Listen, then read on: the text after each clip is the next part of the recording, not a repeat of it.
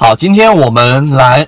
去讲一个上海的一个朋友说的一个所有人都共同面对的一个问题，就是当市场不好的时候，当市场不如我们所想象中的这样的这一种操作的时候，我们会短期内快速的面临着巨大的亏损。这个时候，人的心态就很难进行一个很好的调整。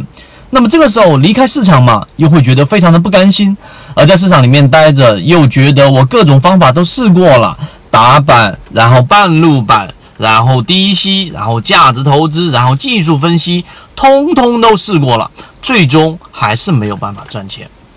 那么这个时候的心态会很纠结。那么今天我们就来说一说，在市场当中，所谓的心态全部都是骗人的，而我们最终要有一个明确的目的啊，所有的交易都要有一个明确的目的，到底是什么呢？我们今天用三分钟来讲这样的一个话题。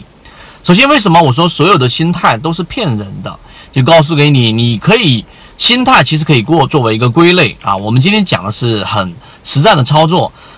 什么心态可以归类呢？例如说，有些人是盲目的自信啊，就是我无论被市场怎么样打压，我依然都是非常的乐观。那么最终可能从大资金慢慢慢慢慢慢慢慢的被打下来之后，最终还是在一种很小的资金级别里面小打小闹，小打小闹，实在没办法做成我们所说的大资金。那么最终也可能就是在市场当中把股票投资作为一种娱乐了，这是一种很很无奈的心态。另外一种就是过度的悲观，就是市场当中每一次交易都非常的谨慎，每一次的交易都非常的这一个去注意每一个细节，但是中通过高频的交易，然后快速的止损再止损，止损再止损。虽然说每一笔的交易都没有出现很大的问题，但是每一笔交易都是我们所说的。亏损，亏损，亏损，长期累积下来，依旧没有办法做大资金。而当真正抓到牛股的时候，可能也就是一个涨停板就把你给洗出来了。这种交易者呢，在市场当中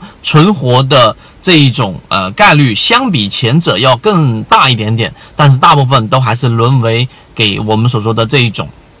啊，这个券商打工，并且呢，大部分时间遇到这一种不好的熊市的时候，依旧还是会做得非常的差劲。这是第二种消消极的心态，就是极度的消极啊，极度的谨慎这一种状态。那么还有很多的这一种心理状态，但大部分都是处于第一种跟第二种这种比较极端的，或者介于当中。那么今天我们给出大家的观点就是，其实心态对于我们的交易的帮助其实并不大。我们要了解做一件事情里面的最终目的到底是什么。我们认为，你去做这一个最终的目的，应该是把你的感性认知调到非常低的频率，并且把你的理性认知调到非常高的频率，这个才是我们最终的目的啊！这个在我们直播当中和我有一个非常完整的视频在讲过这样的一个话题。为什么？其实股票交易市场当中，所谓的交易是一个艺术。啊，这这个对于艺术的理解是一个非常宏观的，你从大方向上去判断，你可以用这种感性认知的艺术角度。但是回归到我们基本的普通散户，要想把前面的亏损全部都给他去，我们所说的这一个扭转回来，甚至扭亏为盈，你必须要靠的是一定是高频的交易啊，低频的交易基本上是没有办法去做成的。第二个，你一定是要有非常理性的这一种交易心态。这才有办法去做到我们所说的这一个结果。所以呢，我们最终的目的就是这一个，这是第二个我们要表达的观点。第三个我们要去说的一个观点就是，那么我们在每一次交易过程当中，在市场从你进入股市，一定投入了很多资金，交了很多的学费。那这些学费到底有没有白交呢？这一个因素取决于你到底有没有意识的去做我们这一个目标的推进。也就是说，我亏了十万。我亏了二十万，我亏了一百万，我亏了甚至两百万。那么我买到的是什么呢？我买到的可能就是对于市场下跌的处变不惊，买到的是我在过程当中去建立交易模式的这一个呃过程。买的是我们在每一笔交易，从原来不敢去回顾，到后面慢慢慢慢的去总结着一些经验，